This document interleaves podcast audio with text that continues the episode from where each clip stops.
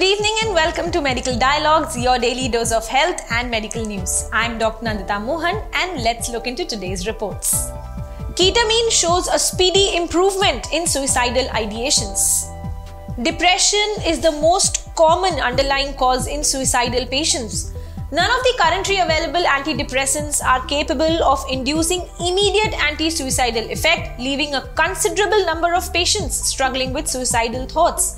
Ketamine, an N-methyl D-aspartate receptor antagonist, has been used earlier also in this field of psychiatry as an anesthetic agent in electroconvulsive therapy for catharsis as well as psychedelics, but considering the occasional rise in intracranial pressure, limited its usage. A recent study published in the Indian Journal of Psychiatry has shown that ketamine can fulfill this efficacy gap created by the delayed anti suicidal onset by the virtue of its rapid onset of action.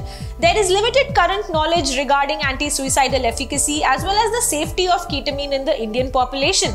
Thus, the current study was done to assess the efficacy of ketamine infusions on suicidal patients of depressive disorder the early and speedy improvement in suicidal ideations by repeated slow IV infusions of ketamine with prompt safety monitoring may be the turning point in the management of suicidal symptoms associated with depression. That's all for today. I shall see you tomorrow. Never miss a medical update from Medical Dialogues. Like, subscribe, and press the bell icon.